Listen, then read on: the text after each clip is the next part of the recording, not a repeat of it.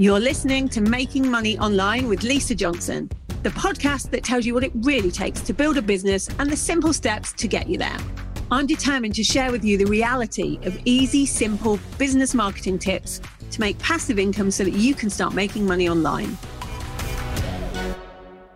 Making Money Online is sponsored by Nicola J. Rowley PR helping entrepreneurs and brands get visible through strategic storytelling. If you're serious about being seen and impacting the lives of others, harnessing the power of PR is the best way to grow and scale your business. Visit njrpr.com for more details and read Nicola's best selling book, The Power of PR.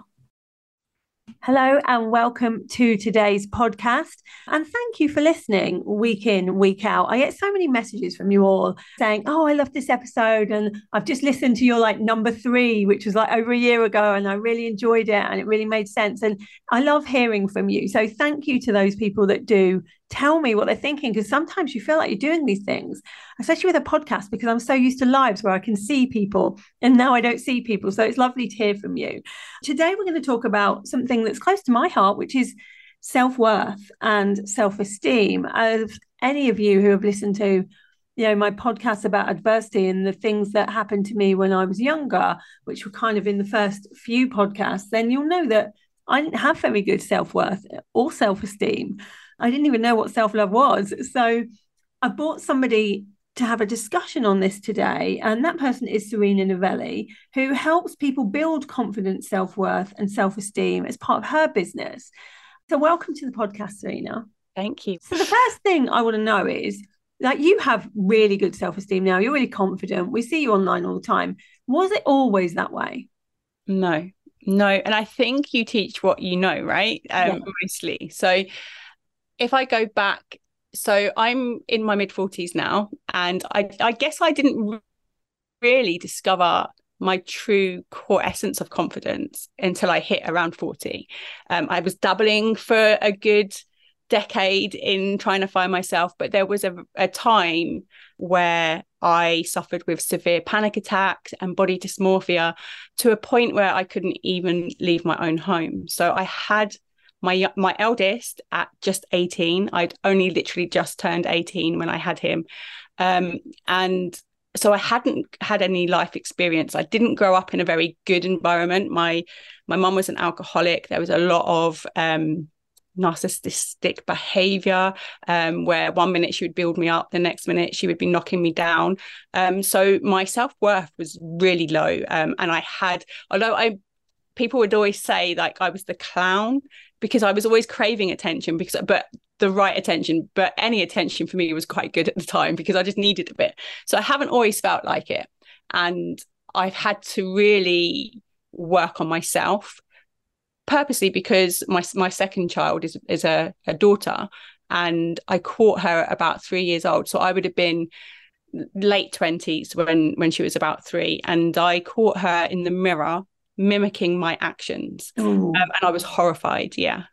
Yeah. What caused, if you even know this, what caused your body dysmorphia? I think it's it's weird because obviously I grew up in a time where there was no social media. and um, we had like the magazines and we had just free channels for when Channel Four came out, or um, so we didn't have many channels on the telly either. So I'm really not sure, but I think it was when I do inner work, I always go back to my mum and how my mum was with her body, but also the things that she would say to me about mine growing up. I was very petite. I was two months premature when I was born. So I was always really tiny. Um, and they used to say things like, oh, you could slip down a drain pipe. And um, uh, my dad would uh, call my boobs fried eggs, you know, or oh, you've just got some fried eggs, you don't need a bra, and things like that as I was growing up. So I think it's just the words that were used around me, and they weren't necessarily used in a bad in a way. way. No, they were being affectionate, but it was just the way that I perceived things. And then obviously at school, um, I would see the other girls and they all looked so confident. And I wasn't in the popular scene. I was like grungy black lipstick and like just sitting at the sidelines being quiet. So I think it came from there, it stemmed from there. Yeah, definitely. Um, for those of you that don't know, body dysmorphia is when you see something completely different than other people see. And it doesn't actually matter whether you're perceived as beautiful from everybody else. You will never see it that way when you have body dysmorphia. I have lots of people, yeah. friends who have it. And it can really, really wreck your self esteem and turn you into a hermit a lot of the time because it doesn't matter what you do, you won't feel comfortable being around other people. Yeah, so definitely. This and you had low self esteem. It's interesting that you say about words because I actually think that small words that people mean in banter, especially when you're a child, can massively stay with you. I had this with Albert, who is my sort of smallest son. I used to weigh myself every day. And mm. then when he was about two, he was weighing himself. And then when he was about three or four, he was saying that he was fat and we were yeah. starting to worry that he actually cared so much about being skinny and, and the, there was only one place that could have come from because he didn't have access to tv magazines all of those things it could only come from me and what i was doing and so that put a stop to that pretty quickly i know how much little tiny things and things that people say can stay with you and can cause trauma even when they don't mean it and that isn't their intention it still can. So with you what made the change? You, you your daughter was born and you were like okay this can't continue. How yeah. did you get yourself out of the the position you were in? It was really hard because i think like going back to what you were saying about albert it's funny how we're not making the changes for ourselves but we're making them for somebody else. And it's not until you get to a certain stage within that development and realize actually I need to be doing this for me, right? Because all of the time you're doing it for somebody else, um, you're not fully in that experience. And I think that's where like I had suffered before. I tried different things, different diets, and I was I was seven and a half stone trying to lose wow. weight. it was madness, right? Absolute madness. But I just didn't see what other people, the people that love me, my husband or whatever, saw in the mirror. So I had a few times where I made myself to the point where I thought I was going to die through the panic attacks. And it was through like I remember sitting in Burger King. Am I allowed to mention Burger King? Um, yeah, I remember sitting um, in there with my mum. We had been Christmas shopping, and I took a bite of my burger. And I don't know what, like, why I thought it, but all of a sudden it just felt like everybody was watching me eat. And I just you know like i couldn't i didn't want to be watched um nobody they were all busy doing their own thing really and that piece yeah. of yeah and that piece of burger stayed in my mouth for so long that my mum kept asking me what's wrong what's wrong and the more she asked me what was wrong it was building up my anxiety and that to the point where i nearly passed out in burger king and i had to literally be taken home and i couldn't continue um, and it I stayed in the house for a long time after that. I was afraid to go out like I couldn't be speaking to you like I am now. There would be lots and lots of stuttering, lots of um, holding myself and, and and trying to hide. And it took me a good a good few years to realize that it was all it was all me i had to be doing this for me it, i could be doing it for my daughter and and trying to do it for my daughter but until i took radical responsibility as such it wasn't going to change for those of you that have never had a panic attack or have had panic attacks and you feel like you are going to die, there's mm. no other way around. Like the the level that and the pain that it can cause, like chest pain and you can't breathe, and it's probably like you're going to die. And you know, I wouldn't wish it on anyone. So thinking of like how can I stop that happening? Because if that happens time and time and time again, that you can't live with that no it's really horrible. And you have to everybody's different but for me i had to kind of get myself out of it by distracting myself with something else. So all of the time somebody is asking me what's wrong it was making it worse because i'm actively thinking about what's happening. So i learned the tactic to when i felt the onset of it coming on that i would take myself away into a quiet room grab a book and do something that I really loved, either coloring in or, you know, just something that was going to distract me and calm me down and help me to start regulating my breathing um, without me really focusing on what I was doing. And so I still use those tactics now. So if I walk into anywhere where there's lots of people, I will have used those tactics to calm myself down before I go. I use EFT tapping to calm myself. So you often see me just tapping, doing the karate chop like underneath tables and things. To be fair, I've just been watching Boy George do that on I'm a Celebrity. And well, there you go. Kind of mainstream now, hasn't he? Because he, oh, I don't watch it, so yeah, so he was tapping. Um, whenever he felt like an overwhelm or he was worried about doing a challenge, he was, he was doing EFT tapping. yeah yeah it is really powerful because it's obviously realigning you um and just that that motion of that tapping motion's calming as well. So yeah so i would do lots of that. My dad thought i was mad when i told him that i would become an eft practitioner and told him what it was. He was like are you crazy? But it works. It works for me. It works for many other people. Um so yeah so i found those kind of tools to use for myself. And then when my husband was diagnosed with cancer my mum had just passed from cancer. So then my husband had got it. And I knew that all of a sudden I had to take responsibility for absolutely everything. The income coming in, how I just had a baby as well. My my youngest had, was wasn't even one, and how was I going to bring up a baby, work, do all of the things? And those tools came into their own really then because that overwhelm that I felt, it gave me the confidence to be able to I had to give up a whole business that I was I was earning really well with. I had to say goodbye to something that I loved and restart again because I couldn't physically do what I was doing because my husband would be at home. So Love That Body Project was born because I decided that I love helping people, um, helping them, and I was helping them in a different way with my past job. So this was going to be able to give me the focus to be able to support women who might be suffering with body confidence or um, issues themselves around their self esteem. And I'd be able to help them the way that I'd help myself. I don't know many women that have good self esteem, if I'm honest. I think there's they can act like it, and there's normally something underlying. Like if you said to somebody, Do you feel like you are a 10? Like nobody ever does. Everyone's always like, No, but I think I'm like a five or a six, you know, even yeah. people that are really confident. Do you think it's possible to to up that and to start feeling amazing about yourself and about your body, even if there are things on your body that you would change. Yeah, I do believe that. I believe that nobody can have self love every single day of their life. Like, so you're not going to instantly, I love myself, that's it, I'm the most confident being, and show up like that every single day because things happen in our life, right? Our bodies change. Um, as women, especially, we give birth, our body shape changes. We might wake up with spots on our face and feel a bit yucky that day. Um, so we can still love who we are as a person. And this is the thing people will when they think of self confidence, self love, and self worth, they think of the exterior, right? Because we've been taught that we should look and be a certain way if we want to be successful if we want to be showing up and looking like we're sexy we should sexy is a certain image online and it's perpetuated and, online even now like in success you know a lot of the people that are successful look a certain way. They're like size six. Yeah. that you know the coaches that we see they're very tiny. They they ooze glamour. And in fact somebody earlier this year put out a message that you you won't be successful. You won't be as successful if you're not thin. You know a well a well Which is ludicrous right? coach said that. Yeah. Um and so it's no wonder that we have this idea of what we need to look like. We're striving for that. And it's unachievable for most people, right? Yeah. It's it's literally unachievable. So self-love for me, and this is what I teach, it's inner work. So there's lots of somatic work going on. We're really working with the nervous system.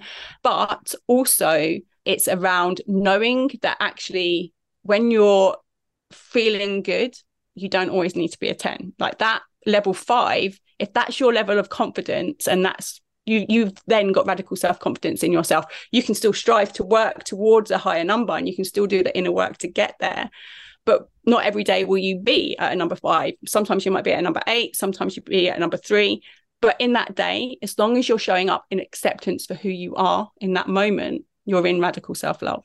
Yeah and i think that's a tricky thing to achieve like this acceptance of who you are.